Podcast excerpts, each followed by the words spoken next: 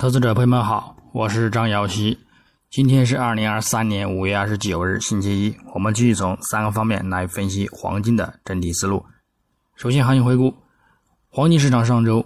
国际黄金再度的较大幅下跌，连续第三周回落收阴，也如期触及中轨线的一个目标支撑，短期会有止跌行情，但是后市的一个走势仍有继续承压走低的风险。具体走势上，金价自周初开于幺九七七点五一美元每盎司，上半周还处于前周低点之上震荡运行，到后半周则延续其录得的当周高点幺九八五点零二美元遇阻均线压力后的一个回落行情，并且打破震荡区间底部支撑，进行连续走低，至周五时段录得当周低点。幺九三六点六二美元，最后则受到均线支撑买盘的推动，有所止跌回升，收于幺九四六点五零美元，周振幅四十八点四美元，收跌三十一点零一美元，跌幅在百分之一点五七。影响上，虽然债务上限谈判仍然缺乏进展，且叠加数据表明美国制造业重现萎缩。推动金价上半周有所回升，并且呢录得当周高点，但是美元指数及美债收益率仍然持强运行，市场对于债务上限谈判也仍然有最终达成的预期，且参与者也发表出乐观的一个信号，再加上众多的美联储官员继续发表支持在六月或七月的一个加息鹰派言论，并希望在通胀得到控制之前。也不要停止加息，其暗示最好的情况是美联储呢，直到二零二四年才会考虑降息等等。债务上限僵局和违约风险的担忧也持续缓解，这则直接推动美元指数及美债收益率持续攀升收涨，金价则遇阻连续回落。与此同时，美国周出行失业金人数以及第一季度实际 GDP 年化率修正值也共同利好美元指数。及美债收益率延续到周五时段，早盘呢则录得当周低点。不过，市场仍然认为美国可能在最后一刻达成债务上限协议，且美国公布的通胀数据也强于预期，以及美国四月份消费者支出增长超预期，提振第二季度经济增长及通胀回升的前景。这可能促使美联储可能在一段时间内保持较高的利率。令金价回吐亚盘的一个涨幅，但是高通胀也将令经济产生衰退风险，而最终有所止跌回升受限。我们在展望本周周一五月二十九日，国际黄金亚市早盘低开至幺九四一点七九美元后转走强运行，美元指数及美债收益率则受到上周五的震荡十字的见顶形态而先行表现走弱，则对其。产生提振。整体来看，虽然美元指数及美债收益率日图有反弹遇阻的见顶风险和压力，但是走势还依然处于上升趋势之中，且周图走势仍然处于强烈的看涨信号，月图也有进一步的反弹空间。中长期前景上，布林带也有望再度向上发展，则会对金价产生较大和持续的利空压力。此风险也需要留意，美债收十年期收益率也亦是如此，因而金价目前的止跌反弹仍将是短线的反弹动力也将有限。日内由于美国假期影响，休市时间提前，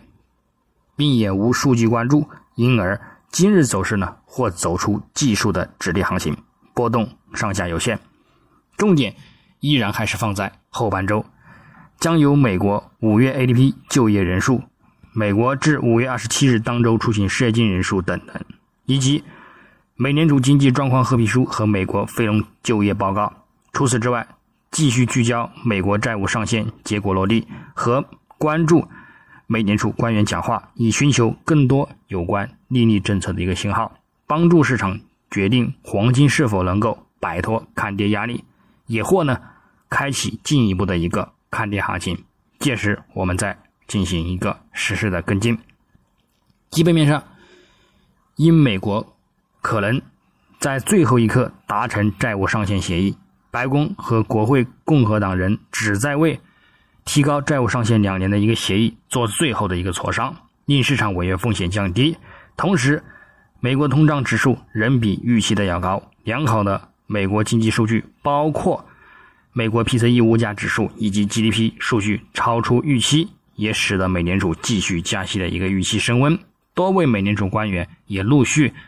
发表鹰派言论，这些因素刺刺激美元指数连续攀升，并且施压黄金连续承压回落。综合来看，强劲的经济增长、通胀数据、劳动力市场以及债务上限担忧的缓解，降低了今年降息的可能性，并也推升了美联储继续加息和维持高利率周期的时间，将会在今年年底之前持续对金价。产生压力。不过，实物金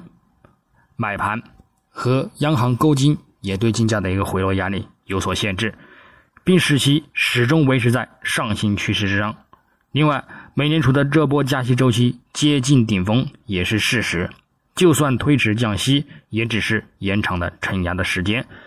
最终金价还是会受到降息的影响上涨。另外，上周会议机构。也将美国的三 A 评级置于负面观察名单之上，也将决定下调美国的三 A 评级，这将有望展现2011年的债务谈判走势行情，并令其金价在债务上限达成之后的一个月之后利好金价。因此，个人认为，进入第四季度之后呢，金价仍将以看涨攀升为主。我们再从技术上来看。月头级别，金价本月在触及历史高点附近小幅刷新之后，与形成的三顶一线强劲压力之下，再度展开明显的遇阻回落行情。现在走势回落力度已经持稳转跌，虽然目前在触及五月均线附近支撑有未有进一步的破位，但是大概率也有望再度收取长上影线的看空形态，跌破也只是时间问题。同时，则会再度增强后市的一个遇阻回落力度和空间，那么后市将继续保持看空回调为主，等待跌破五月均线支撑之后，并进一步触及十月均线或者是六十月均线，再去进行一个看涨攀升。周线级别，金价上周再度回落收跌，并触及中轨线支撑，短期将有望止跌行情。不过主图上，短期均线已经死叉向下。对其产生利空压力，附图指标也维持空头信号，故此，短线的一个反弹空间也将是有限的，因而中轨止跌也将大概率跌破。操作上还是以高空为主为宜，下方继续等待触及三十周或一百周均线支撑。日图级别，金价短线受到一百日均线支撑，有所止跌预期。附图指标空头信号也有持续缩减的一个迹象，但是走势呢仍然还是处于回落趋势之中，布林带也开口向下散发，上方也仍有众多的一个均线压力。如果反弹不能够突破站稳六十日均线阻力，则后市呢仍将以继续看空为主。但在跌破一百日均线之前，短期呢我们还是先以震荡行情去对待操作。具体点位上，黄金方面。上方关注幺九四九美元附近阻力以及幺九五四美元附近阻力，进行一个压欧美盘的一个高点遇阻空单操作。下方关注幺九四零美元支撑以及幺九三五美元附近支撑，也可以以此进行一个压欧美盘时段低点的一个反弹操作。白银方面，上方关注二十三点四五美元阻力以及二十三点六零美元阻力，下方关注。二十三点一八美元支撑以及二十三点零五美元支撑，操作方式也与黄金类同。那么以上观点仅代表个人思路，仅供参考，据此操作，盈亏自负。